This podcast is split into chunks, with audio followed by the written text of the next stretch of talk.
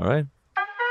Hey everyone, this is At the Letters for Saturday, March 26, 2022. As you can see, if you're watching on YouTube, Arden Zwelling and I are in the same spot for the first time actually in a long time. We are here in Florida. Not sure how much you can tell, but we are outside uh, Clearwater Hotel very nice out. Good to be outside. Good to be talking some baseball. Arden, we've got a lot to get to, but it's good to be talking baseball. It's good to be in the same spot talking baseball. I mean, we've done that off mic many times in the course of the last couple of years, but here we are in Florida for ATL. You're here, man. I have never been happier to see you here to work. Every day for the last week, I wake up and I'm like, I'm going to write a normal spring training story today. I'm going to write about this guy's like new pitch or that guy's swing change or so and so is in the best shape of their life. And inevitably this week, every day by about 10:30 a.m., it has gone completely to hell. It's kind of wild because we spoke a few days ago, and at that point, the Blue Jays had already made the Matt Chapman move, but they had not acquired uh, Raimel Tapia. Pete Walker had not been arrested and charged for uh, DUI. They had not announced plans for a Rogers Centre renovation. Yeah. I'm sure I'm missing some stuff in there, but it's been actually a wild Yeah. few days even since then. So I mean, you started this week of your, you know your stretch of coverage of spring training. It was pretty busy, and then since then there has been activity basically every single day. Contract renewals of Bo Bichette Right. and Alek Manoah, which was like it's a big thing in the industry. I don't know, some fans maybe don't like necessarily appreciate that. Pretty big thing Yeah. that happened there. Bo Bichette came out and uh, spoke against the Blue Jays formula for uh, pre-arbitration salaries. Pretty significant thing as well. Uh, we had a media tour of the new PDC in Right. there, which, uh, yeah, I think Hazel's got something on that coming out this weekend on uh, Blue Jays Central. So people are going to see that. But yeah, we toured the PDC. So, all right. So, where to start? I mean, I think probably the elephant in the room here is the Pete Walker DUI. I think we can get to the Tapia trade, of course, talk some actual baseball, talk, you know, about what else you've seen, different players who have stood out to you.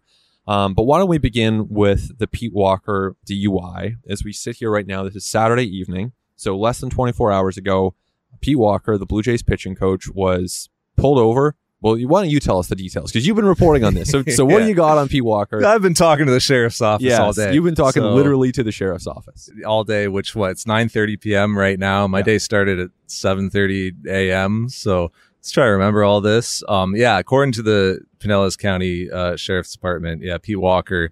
Well, he was uh, arrested and booked a little bit after twelve a.m. on Friday morning, Thursday night, allegedly going eighty-two in a forty-five, and that's miles per hour. So kilometers per hour, that's like 130 and a 70, something like really fast, way too fast. something along those lines. Yes. And then, uh, according to the affidavit, which I acquired, and according to um, the deputy who arrested him, Pete Walker failed several field sobriety tests, um, you know, blurry, bloodshot eyes. Um, he refused a breathalyzer. According to the arrest report, breath smelled of, of alcohol. And yeah, he was arrested, charged, booked, released around like 9:15 a.m. on Friday. And yeah, so reported that all day. Spoke to Pete Walker after the game. I mean, spoke to is generous. L- listened to a statement from Pete Walker after the game, and he admitted that he was involved in an incident. Apologized to the Blue Jays, to the fans, to his family. Um, and yeah, the official line from everybody in the organization, Charlie Montoyo, people had contacted the organization, etc. It's just been we're still gathering information. Not much more to say right now. You know, we weren't there. Uh, This has not led to a conviction as of yet. But if this is the way it unfolded, then extremely reckless, put himself in danger, put others in danger. Yeah, there's just no condoning that. It's disappointing. Yeah. Right? Like put aside the fact that it's 2022 and we've all got a little computer in our pocket that will call you a ride and Yeah.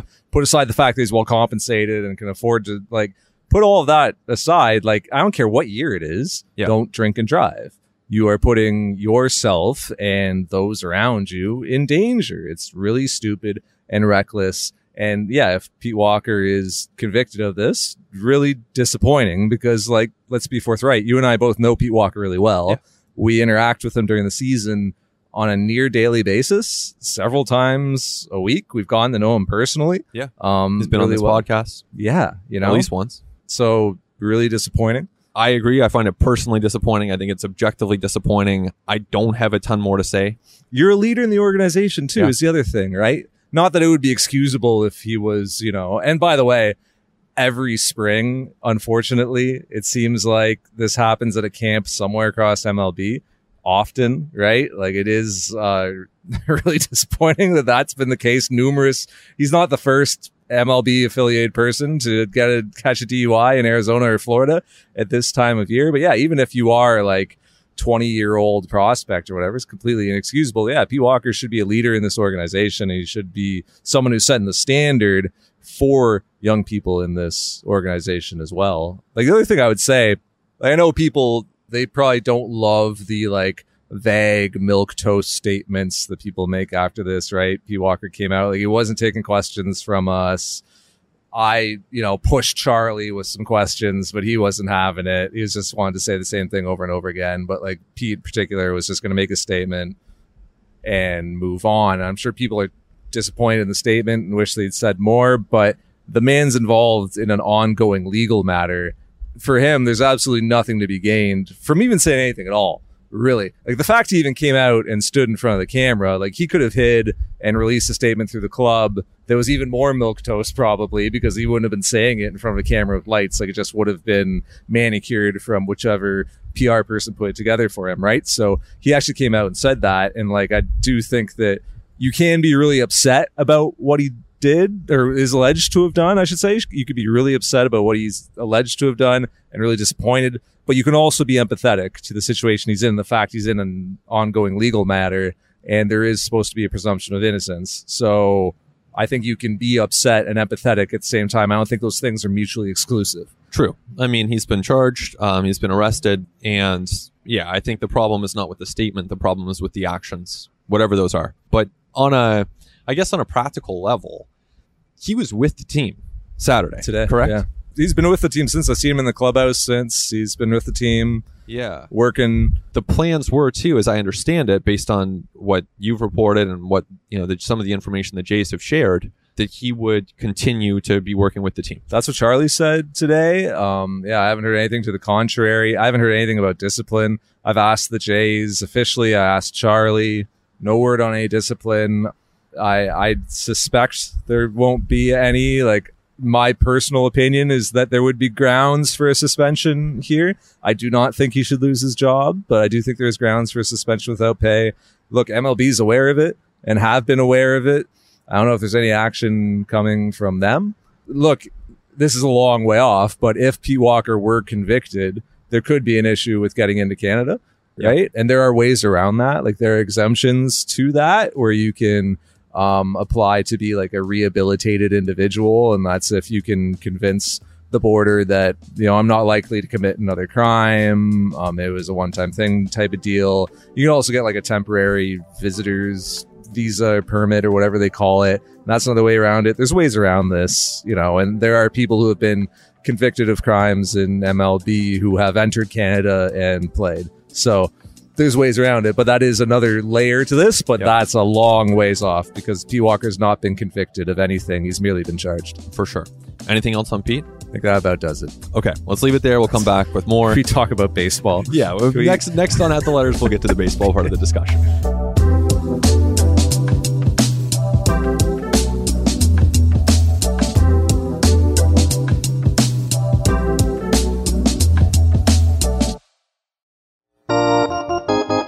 We are back on at the letters. Should say as well, thanks, huge thanks to our producers here on the scene with us, Amal Delich and Nick Andrade. They're doing great work. You will see it throughout the week. We got more coming as our at the letters Florida tour continues here. Just getting started here, but um, you know, Arden, the Jays since we last spoke, I mean, the transactions continue, and you know, as you and, and me and Shi have kind of been texting about this at times, it we've remarked at various points how it's almost like the second week of December and the third week of spring training or the second week of spring training at once. Like it's happening concurrently. So, you know, there's this Grichuk for Tapia trade. Yeah. Uh, what do you make of it?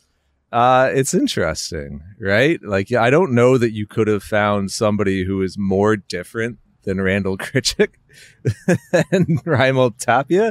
And when you think about Grichuk as like, you know, big pop, fly ball hitter, low OBP. I mean, he's got some speed, but not incredible speed. Tapia is like not a ton of pop. Um, although like I don't know, hits the ball pretty hard, but like you know, not a big power hitter. Yep. hits the ball into the ground a lot. Ton of speed. Lefty, Grichuk righty. Obviously, Tapia's had better on base numbers. It's interesting to me, They're basically total opposites. right? Yeah. Um, I think from a baseball standpoint, like set the money aside, I think, because Grichuk makes more of it. There was some cash sent to Colorado to kind of even that side of things. and to get the prospect too. I think, and they got a prospect. I think the money Yes. gets you the DSL MVP as well. Exactly. Yeah. So that's another interesting wrinkle. But even if you just look at the two major leaguers, you got Grichuk and you've got Tapia. And to me, if I'm the Colorado Rockies, I would much rather have Randall Grichuk.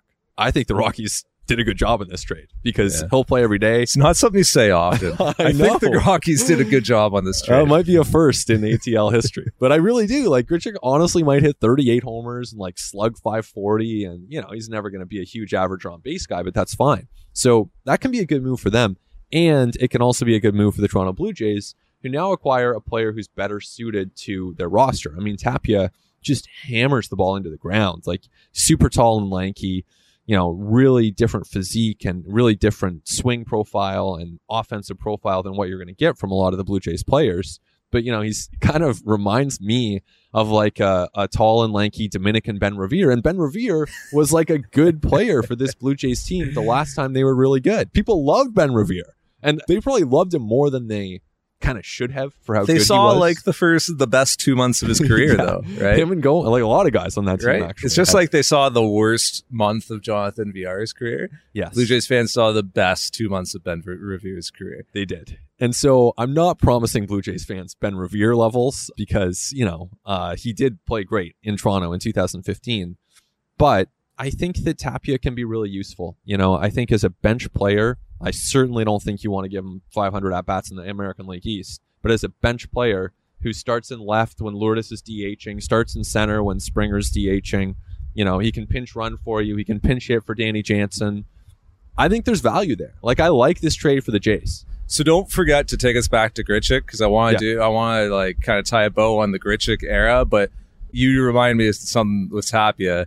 Did you read? Actually, don't answer if you read what I wrote. but I did. did you? All right. So did you see some of the numbers with Tapia? The 67% ground ball rate. It's crazy. It's insane. It's actually like it's borderline historic. Some of the numbers Yeah. that like since 2001 or something. since or- 2001, the highest single season ground ball rate. Yeah. And it's nearly 70%, and it's not a small sample. It's a substantial full season sample. Like, so when this trade happened, right? Like, I was like, all right, I don't know Tapia's numbers like front to back No. as a Blue Jays reporter, right? So I'm like, let me just, you know, dig in on some of these, pull up Fangraphs, pull up Savant. And I was looking at them like, is this an error? Is there has there been like a you know clerical error here? Is this a typo? His launch angle is negative four point four just last season, into the ground. which is quite literally like into Yeah. the ground. Negative four point four. Remember when we were talking about Vladdy's launch angle, Yeah. and it was like you know super low, but it was like seven to Yeah. ten or something. Yeah. negative four point four, dude.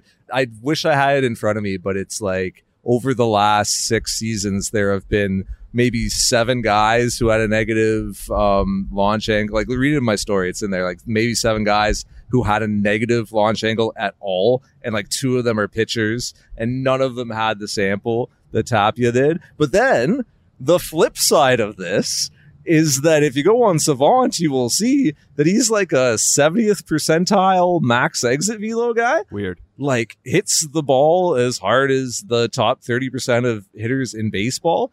And then you look at his average home run distance.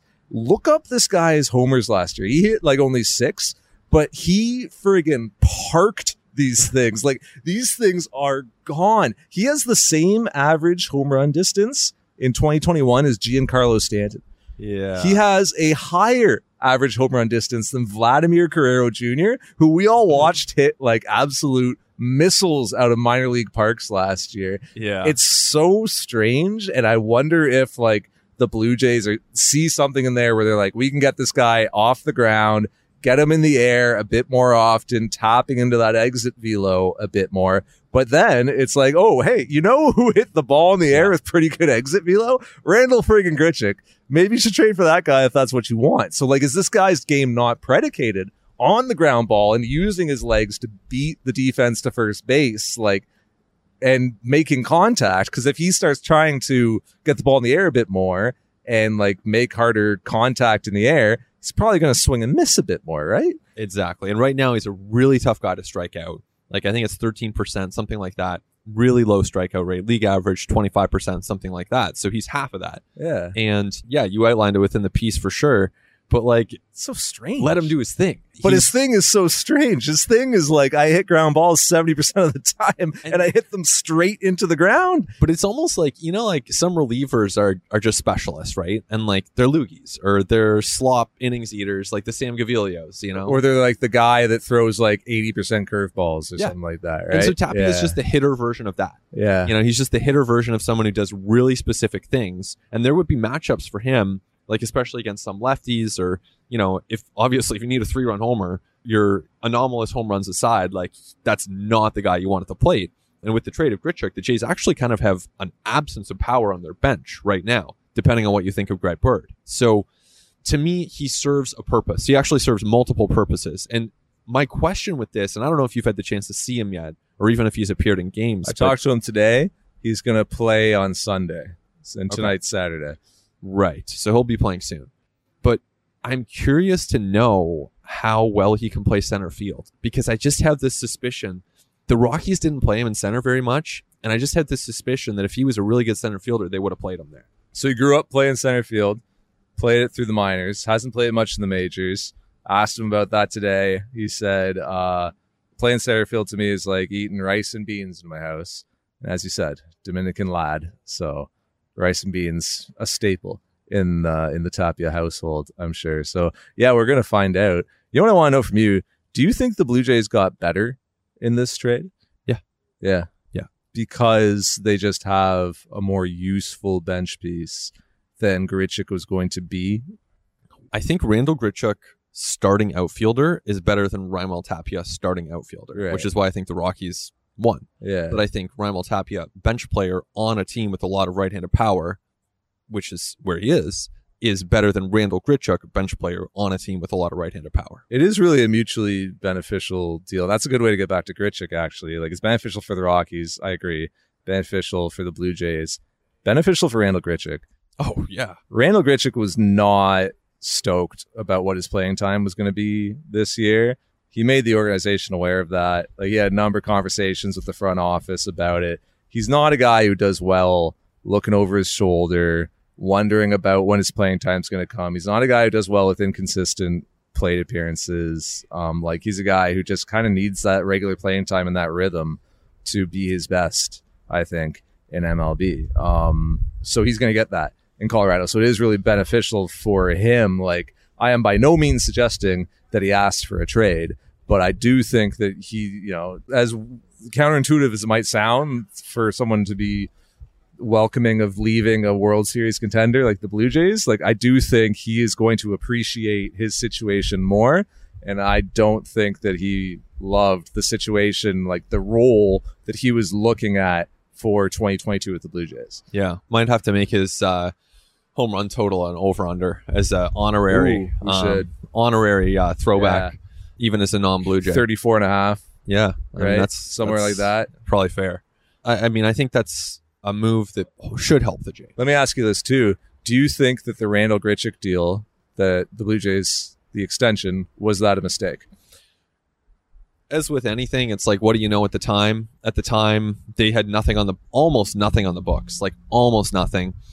And the hope was that he could be better than he ended up being. I don't think it worked. I don't think it was a mistake. Like, I don't think it was a colossal mistake in the sense that if you have nothing on the books and you have a decent outfielder and you lock him in, all right. I mean, that's fine. I'm not going to hammer them for that, but I don't think it really worked. So I don't know if you would land differently. I don't think it worked as intended. Yeah. I think the Blue Jays thought he'd be better than he was Yeah. for them. Um, but I like I don't think it was a colossal mistake. I agree with you in that, like, it didn't stop them from doing anything. No. This front office is, you know, their worst moves, right? You think about like Tanner Roark, Kendrys Morales. Morales, Shun Yamaguchi. It hasn't stopped them from doing anything. And it hasn't left them with these like albatross, like Chris Davis situations. Like they haven't really had anything like that. So uh, yeah, I, I if I was grading it, I wouldn't give it a good grade. But I also like don't think that it was like a calamity if if those two things can both be true, you know? Yeah, it gave them something. It gave them something, and he was a part of a very good team in 2021 and a decent team in 2020. So you know that production helped them. And I think he brought some things behind the scenes too, in terms of, you know, from a Yeah. culture perspective. I think in the clubhouse, I think that he was a strong leader for, you know, a lot of young guys, Bo Bichette and, and others as they kind of graduated in the majors. He was a guy who's like, you would hear this from people. His effort level was like the most consistent of anyone's, no matter what, like the scoreboard read. 12 nothing. If it's 1 1, if it's the first inning, it's ninth inning. It's a hot ass day in August. If it's the last week of the season and you're out of it, if it's, you know, opening day, like his effort level is just consistent in all facets of the game, right? Like running out ground balls, like, you know, first to third on a two out fly ball that's going to be caught, you know, like those type of things the players can take off. He didn't take them off. So I do think that does matter a little bit, even though that's not something you're going to find on his Fangraphs page. Hundred percent. Now, I do want to get to Bo Bichette here. You wrote another interesting piece about him. Um, hopefully, we get the chance to touch on some Rogers Centre renovations as well, because those are coming down the pipeline. But as we're kind of discussing the off-season aspect of this, and Tapia and Grichuk and Matt Chapman, of course, their off-season seems to be wrapped up now. I mean, Jose Ramirez, I just don't see that happening right now. You see a report today on Saturday that Ketel Marte is discussing an extension with the Diamondbacks. You know, make of that what you will. I didn't see that. Interesting. Yeah, I thought, you know, Jays fans, I thought that's the kind of news that um, could impact things. Whether that leads anywhere, who knows? So their team is probably mostly set. You know, they've got the roster in place. They made their big moves. Going into this offseason, they wanted to make the team better than the 91 win team. And Mark Shapiro, I believe, says that he thinks it is better. What do you think? Is it better than the team that ended last year? Is it better than the team that played for the entirety of 2021? How does it compare? I think it's better with a full season of Jose Berrios. And if we can assume a full season of George Springer, Alek Manoah? and yeah, full season Alek Manoah. So like, I don't know how like because like somebody inevitably is going to get hurt, right? Somebody's going to miss a few months. So like, what the Blue Jays went through with Springer last year, like, what are the odds everybody's just perfectly healthy the entire season? Like, somebody important's probably going to get hurt. And the thing with this roster is like pretty much everybody is like pretty good. So Yeah. you're losing a pretty good player. But uh, I do think they're better just because of those reasons. Like, will Matt Chapman finish third in MVP voting? Probably not, right? Like, that's pretty high standards. Kevin Gausman going to win the Cy Young Award? I mean, probably not, right? Pretty high standards. So, you know, those are the replacements, obviously, for Yeah. Semien and for Ray. And the standard to match them is like so unreachable. Yeah. that It's insane. But I think just full season Springer, full season Berrios, full season Manoah, those things are what to me pushes them above a 91 win projected team at this time. Yeah, I think they're going to win more than 91 games. I think the team that ended last season was better than a 91 win team. They were a playoff team at the end of last year. That's what I also should have mentioned. And a team that gets to play all of its home games in Toronto. I don't know how to quantify it, but there's a gain in wins from that reality. You know, we could see with uh, you know the news now that Aaron Judge will be able to play in New York regardless of vaccination status. Mm-hmm. Maybe he just rides it out for those 10 games in Toronto. So maybe it does become a home field advantage for the Blue Jays. But that's don't call it a competitive disadvantage for for the opponents. Just don't say that. we're not going there. Don't. We're not going there. You're you're down here now. Mark will find you. Don't say that. We're not going there. So last year at the end of the season, they had a great team. They had a great team. It could have done a lot of damage if they had gotten to the playoffs. Didn't happen. I think the team now is as good. I don't think it's necessarily better because they lost Semien and Ray. I think it's as good, and I think they're going to win more than 91 games this year. I think they're going to win more like you know 93 to 95. But that's you know we, we can pin down those projections later. like the bullpen's probably better to start the season too Yeah. than it was last year. As much as one can even predict a bullpen, like I'm even hesitant to say like the bullpen's good, right? Who knows? But I do think, and also like having 28 roster spots will benefit this team in a pretty big way because like your 28th man that you're carrying isn't gonna be Sam Gaviglio or Buddy Boshers. Like it might be Nate Pearson. You know, like it might be a really useful arm. Yeah. Like it's not, you know, the, the Blue Jays 40 man is like pretty deep. I think we were talking about this last time around, right? Like where, you know, every time they make a 40 man decision now, it is actually kind of difficult because these the players at the edges of their 40 are pretty good. So that means that when you get 28 major league roster spots, that extra player that you're bringing is a pretty good one. Yeah. Like it's a pretty good guy who could over a full season like put up a decent war. So I think that benefits them as well. There is still room for power off the bench. I think ideally lefty power off the bench. Like Tapia fills a nice role. I still Greg think Bird, baby. Yeah, maybe he is. And and Right. you know what? There's nothing wrong with letting Greg Bird have a roster spot for three weeks and see. And if it works for two months, great. And if it's still working in July, even better. But if not, okay, you trade for someone, you sign someone because those guys will be available. So I still think there's room for a lefty power bat. I still think there's room for more relief. Yimi Garcia, all right, you know, we'll see. But I'm not totally sold that this bullpen is just done and set. But look, that's nitpicking. This team is really good. Yeah, I like a bullpen's always a living, breathing thing throughout the year, anyway, right? Your option guys, calling guys up, you get surprises. Tim Mayza was a surprise last year, right? Nobody expected him to be what he was. There'll be a surprise this year, and there'll be guys who come in off waivers. There'll be little Cimber and Richards trades along the way. Yep. You'll go pick up this year's Brad Hand and hope to do a lot better than he did in this year's, you know, Joakim Soria, and the bullpen will change throughout the year. So it's even hard to say, you know, to sit here right now and say, oh, this team's got a good bullpen. Like we don't even know who's going to be in it in July. True. So it's hard to say. All right. So as we said, we got a lot more at the letters coming everyone's way. We've got some interviews planned, so look forward to that. But you know, before we wrap up here, there are a couple more things to touch on because yeah, it's been it's been pretty wild. Week, here. buddy. It's been Busy yeah. week. I'm uh, curious as to how things are going to unfold. Oh no! Now that you're here, it'll Yeah. be just spring It'll training slow dead down. zone. Yeah. Dude, I came in so ambitious, like all these interesting ideas I wanted to do, and all these, like I said, typical spring training stories. I did a couple of them. Like people could really raise my spirits by reading what I wrote about Kevin Gausman's blisters, or like reading what I wrote about Yusei Kikuchi's adjustments. Yeah. because those things just get lost in the news cycle, but were like interesting stories to me. Um, but yeah, I had like totally ambitious spring training goals, writing interesting stories about interesting players. And it's just been every day there's been like a big news story that has completely eliminated the possibility of doing that. Well, you know, the more I think about it, the more it really is kind of like the winter meetings and spring training at Yeah. the same time. And like that's just an absurd combination. Yeah, you and Shi have done some great work. That's been great to see.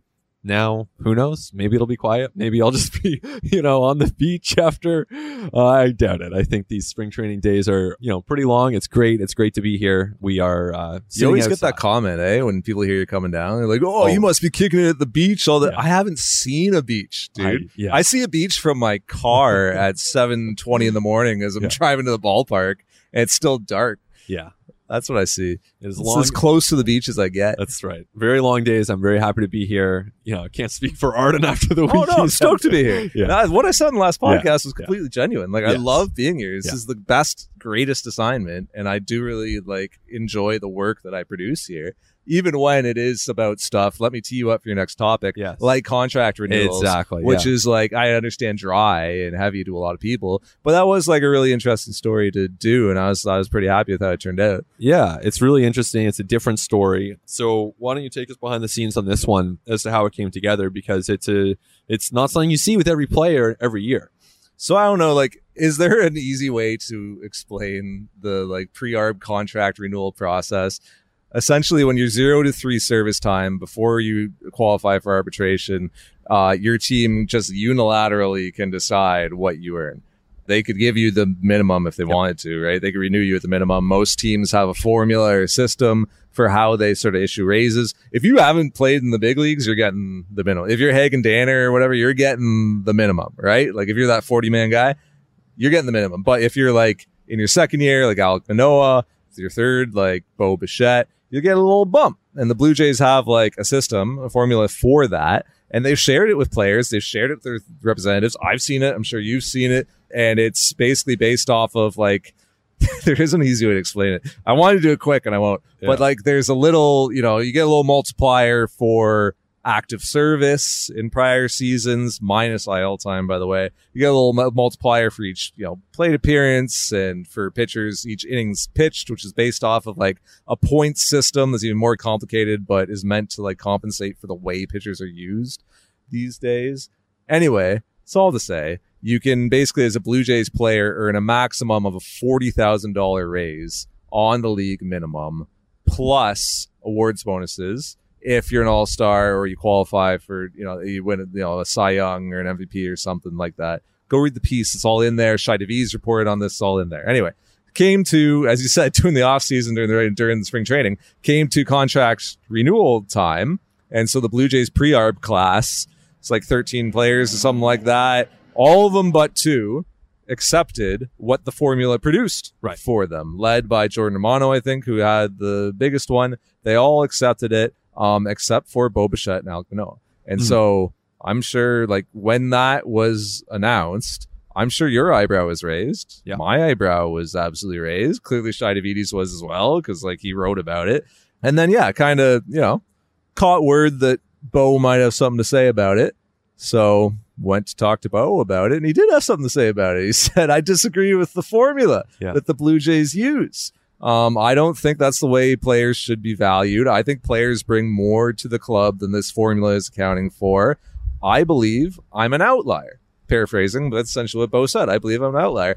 Hard to argue with him when you He had an incredible season. led the American League in hits. Um, I had the the comp in my story. Like him and A Rod are the only guys at his age who have had seasons like that as a shortstop. Like very few players have had age 23 seasons. Very few players, period. Forget just shortstops, period, have had age 23 seasons like Bo Bichette just had. It's pretty outlierish. And then you factor in the fact that like he is a face of this franchise. He is somebody that they sell tons of merchandise for. He is somebody that they market. He's in all their ads. Like, you know, he's on the Jumbotron. Like, he's on banners around the city. Like, there's some sort of a value to that as well. And then, yeah, you also layer in the fact like Bo Bichette knows what's going on. Yeah. Like Bo Bichette, pretty involved in the, you know, the CBA process over the offseason, like asking a lot of questions, knew what was going on. Obviously, his old man knows what's going on. Like, comes from a big league family. Like, baseball is the family business. So there's also that. So by him saying what he said and declining his renewal salary, thereby accepting another salary that's like $23,000 less, he sent a pretty direct message to the Blue Jays about being, um, you know, pretty, un, you know, unhappy with the way he's been treated through this process. And he also indicated to them that I am going to be like, you know, I'm going to be fighting for my value every step of the way going forward. Yeah. And this is where it's really interesting. And you get through this, the numbers and the, you know, the whole system. At the end of the day, Bo Bichette said, no, I'm not taking that number, knowing that it would lead to $23,000 less in his bank account. And for most people, that's a lot of money. Even for Bo Bichette, you know, he's still not, he still hasn't signed that first huge deal. You know, I'm sure he would like to have the $23,000, but more important than that was making a statement internally. And then he was very, you know, at least from what we saw in your piece, what, you know, the public comments that he made, very guarded. He was not stepping over any lines. He was, he was cautious and deliberate in what he was saying. But that was a $23,000 statement that he was making. Absolutely. And Alek Manoah made a $6,000 statement as well. And I think the idea is that you sacrifice a little bit of money now to potentially make more money down the line. Because look, Bo Bichette is going to qualify for arbitration next year. Alek Manoah, we'll see. I'd imagine he'll be a Super Two. We'll see. Like came up beginning of May, so he's got a so. pretty good chance to be a Super Two. So that would make him ARB eligible in two winters from now. Yeah, looking like there's going to be negotiations on contracts to try to avoid arbitration. See how those go. I think Vladdy's was a pretty difficult negotiation, which ended up at $7.9 million for him in his first trip through. Very interesting position for him. This is a guy who could come pretty close to or surpass arbitration records as we go forward. But yeah, Bo Bichette's going to go through that process next year. You're going to have a negotiation there. And then if you go to a hearing, I mean, the club is going to have to make an argument. Bo's going to have to make an argument. And I think that from the player's perspective, you don't want to give the club any leverage of being able to say that this player has been very happy with what we Right. have paid him. It's a small piece of leverage, like, and it's not a convincing argument because I think that just on like the surface, it's very obvious that Bo Bichette and Alek Manoah are dramatically underpaid relative to their production. But the club could make that argument that they were happy with what they paid them because they accepted those offers in an arbitration setting. They could make that argument. So Well, as the player, by not accepting that, you do remove that very small shred of leverage from the club.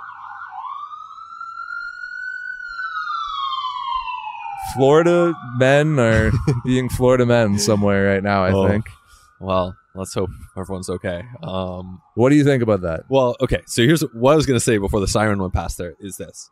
One way to avoid going to an arbitration hearing with Bo Bichette is to sign him to an extension like next week and Vlad Jr. too. Like the the way around it is simple. We know what it would take to sign these guys broadly.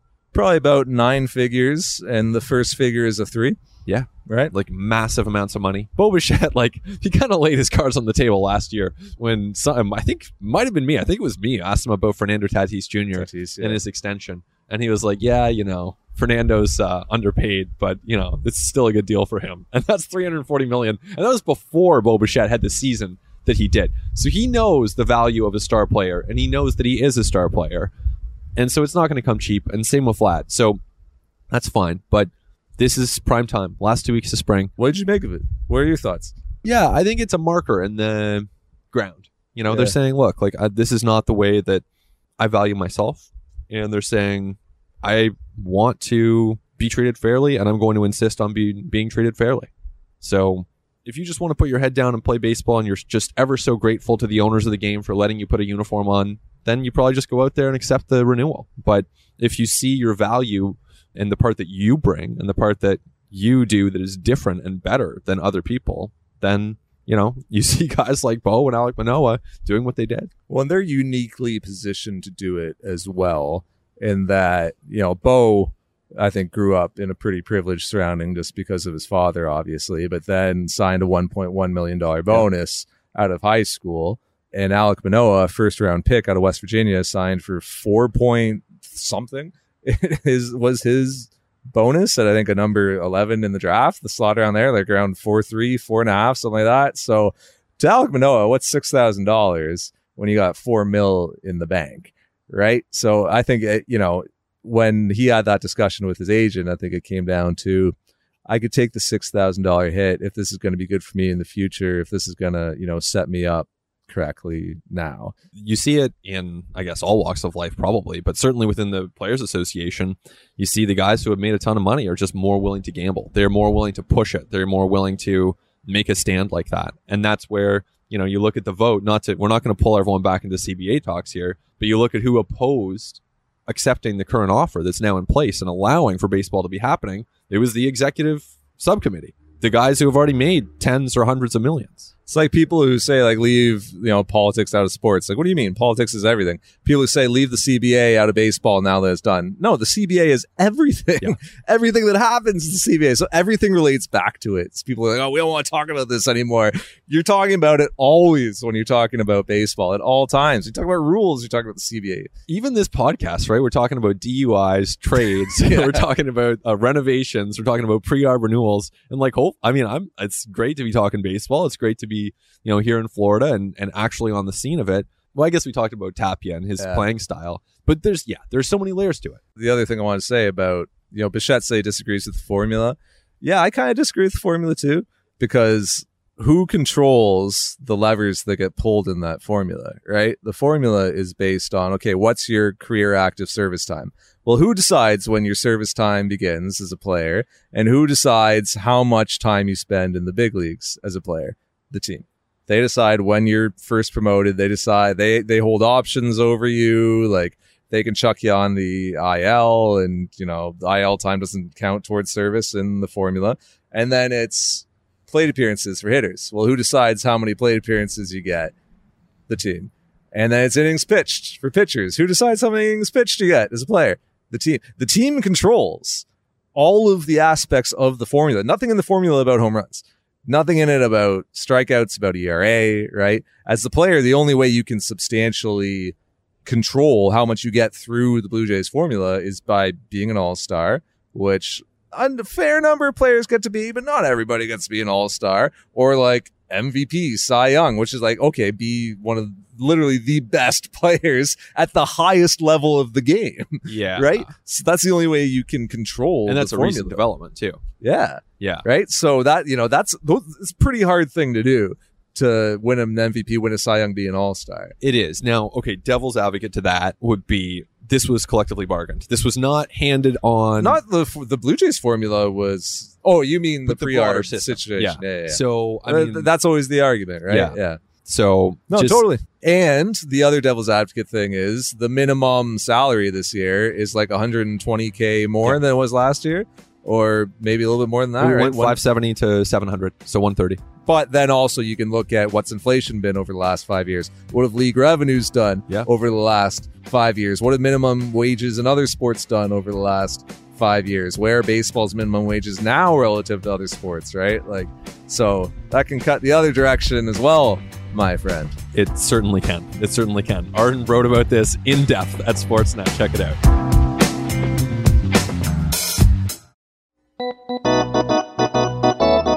Another one of your uh, daily uh, pieces took a look at the plans for renovations at Rogers Centre. So, my understanding here, correct me if I'm wrong on any of this, because you were down here for the kind of whole discussion of it, but 10 to 15 year extension on the kind of viability of Roger Centre, which is already, you know, I think it's viable now. yeah, Right? It's, it's viable. It's not like we need to renovate this thing in two years or it's going to collapse, you know? It's not the big O, but um, but you know, by the end of that 15 year window, it'll be almost 50 years old. You know, as a baseball facility, It's 39 years old now, I think. Yeah. 38, 39? Yeah. it's began in 1989. 32 or 3? Yeah. All right. Yes. Anyway, Ben, they're going to rip out the entire lower bowl. Yeah. Like rip it right out. Yeah. So people who have those seats that don't look at the home plate are going to feel better. Yeah. You know, there's certain seats where folks are like looking at the outfield. Yeah. uh, just because the way it's configured. So that's good. They're going to rip out the lower bowl. They're going to make it, uh, in the words of Mark Shapiro, like feel like more of a ballpark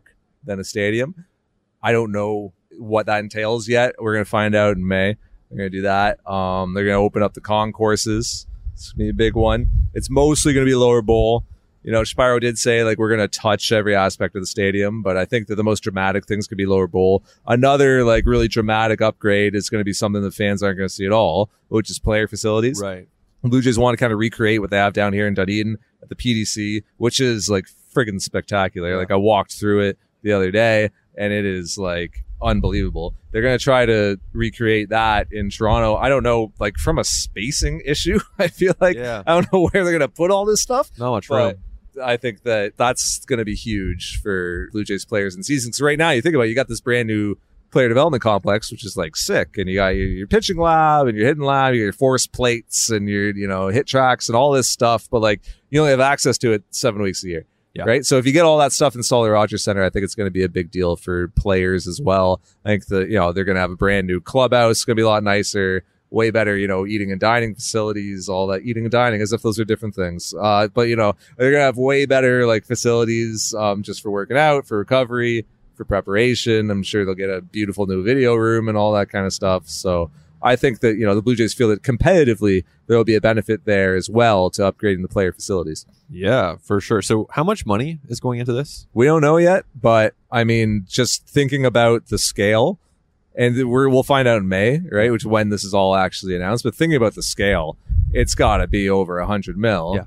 At least. Yeah. Um, we don't know, but yeah, it's pretty. It's you know, it might be like a Kevin Gausman or a George Springer contract, right? So, the But that's just term- I'm just speculating. of course, we don't know the financial. And you know, so I mean, what what are materials going to cost at that time, right? Like, what type of supply chain issues going to run into? Like, you tried to do anything on your place lately, like, and talk to a contractor, like materials, man. Yeah. That's stuff's expensive right now. that's uh, Our producer Alma will know what I'm talking about. Yeah, all knows. So that's going to be, you know, it's some large amount of money. Can't pinpoint it. Pending supply chain issues, it'll be a lot.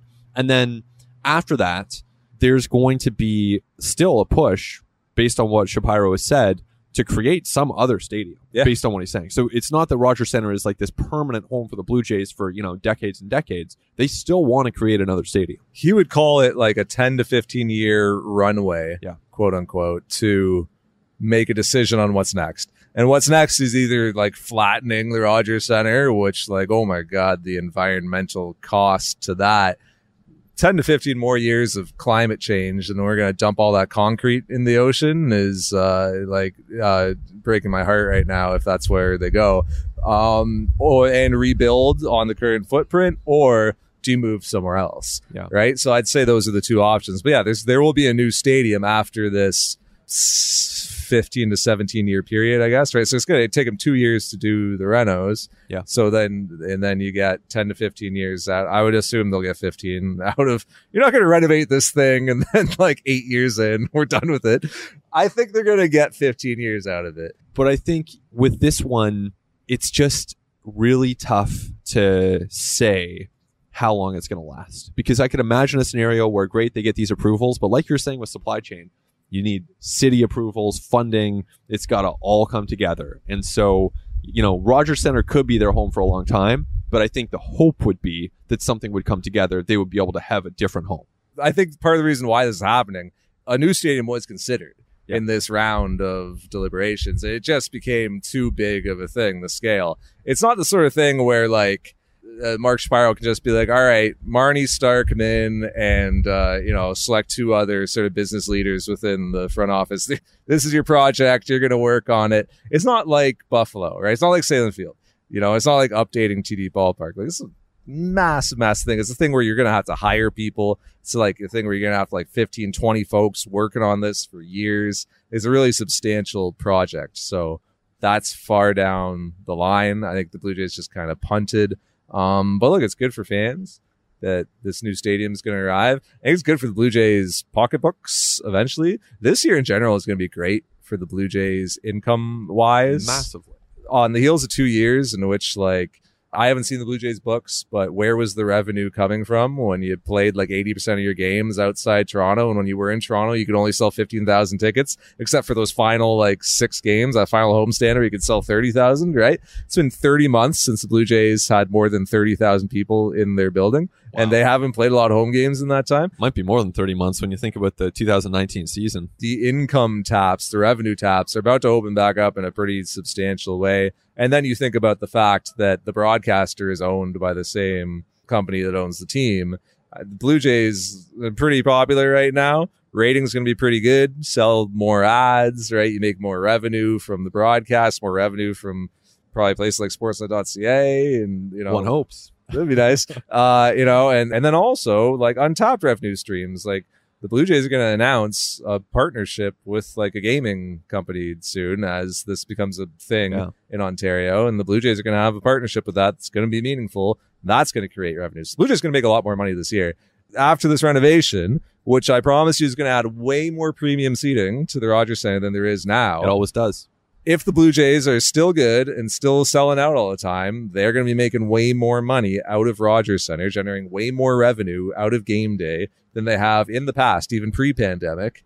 And that only is going to help sustain higher payrolls and more spending. Because you want to be good, you typically have to spend unless you're the Tampa Bay Rays, right? And the Blue Jays are spending this year. They're going to have the highest payroll estimated by roster resource, but looks like the highest payroll in franchise history. And those things, they all connect. And it's only sure. going to go up. Yeah. We, we talk about Bo Bichette, Vladimir Guerrero Jr. extensions. Yeah, nine figures starts at the three. Yeah. You know, it's No. George Springer's contract ain't going away. Kevin Gausman's isn't, and you're going to have to keep paying for more players through free agency. Teoscar Hernandez is going to keep getting more expensive in arbitration. If you don't sign Bo and Vlad long term deals, those guys are going to get expensive in arbitration. Oh, yeah. Payroll is going to be pretty high for a pretty long time. It has to It be has as to they be. go into this window. Um, all right, Arden, we've covered a lot of ground here. Now, is there anything I'm missing? Is yeah, there your take on any of that.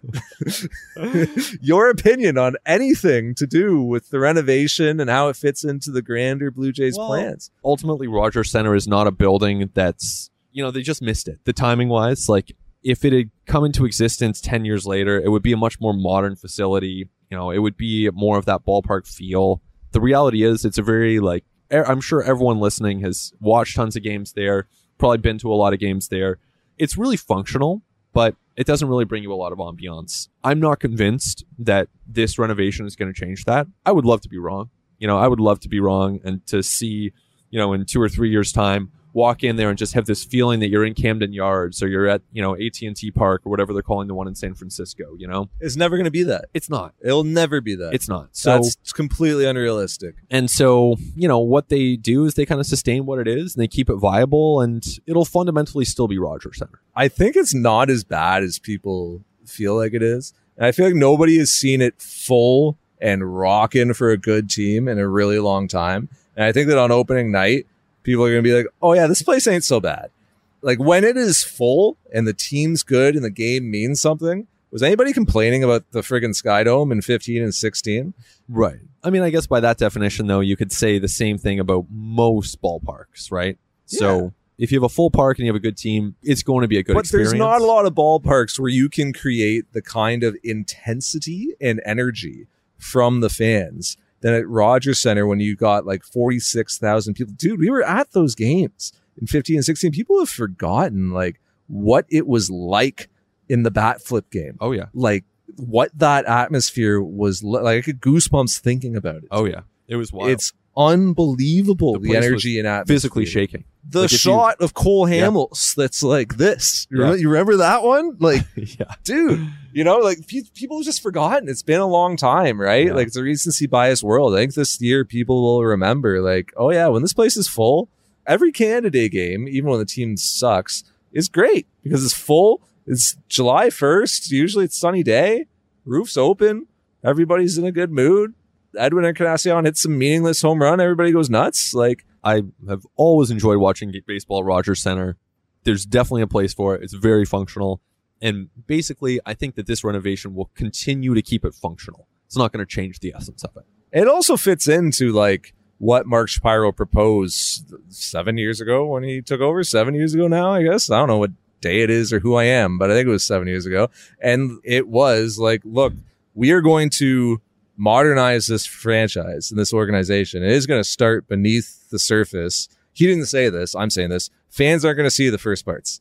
And the first parts are going to be like, let's build out a development department and completely revolutionize the way we develop players in this organization. Let's build out high performance, right? And let's hire untold amounts of strength and conditioning folks and PTs and massage therapists and mental performance people and all of this, right? Like look at those lists of high performance at each level of the minor leagues. Like they're so long. Yeah. They've hired so many people, but fans don't get to see that type of stuff. Let's build out analytics, right? Programmers and analysts. Fans don't see those folks. Even the player development complex here in Dunedin, which is spectacular and up and running, no fan is ever gonna get to step foot in there, or like a very seldom will. So fans don't get to like interact with that type of stuff. Yep. That was all part of the plan, right? It was layering all that stuff in, building out the farm system, right? Like getting a Bo Bichette, getting Alek Manoah, you know, when Alek Manoah was in Vancouver and Bo Bichette was in like Lansing with Jesse Goldberg Strassler, like people didn't see him and interact with those guys and didn't see them up close.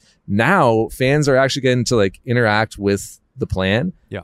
And see like it kind of coming together. And you've had to be patient. And by the way, like a pandemic threw a serious stick in the spokes. And for two years, Mark Shapiro became like just pandemic manager of like, where's my team going to play? How am I going to get players in and out of the country? Where are they going to live? What are the governmental restrictions? Like the plan did get delayed a little bit, but it's now coming to fruition where you are seeing like, Hey, there is $150 million in center field and there is a seven year extension on the mound opening day. And the next day there's like a $131 million free agent deal that Kevin Gausman signed. Hey, there's Vladimir Guerrero Jr developed internally at first base. There's Bo Bichette, one of the best second shortstops in the game at short, developed internally via this development system, via this drafting, via this commitment to youth, right? Like, and via this commitment to a performance department as well that has helped him get the most out of his body, improve dramatically at shortstop. Like, this is all part of the plan. Mark Shapiro said all these things in 15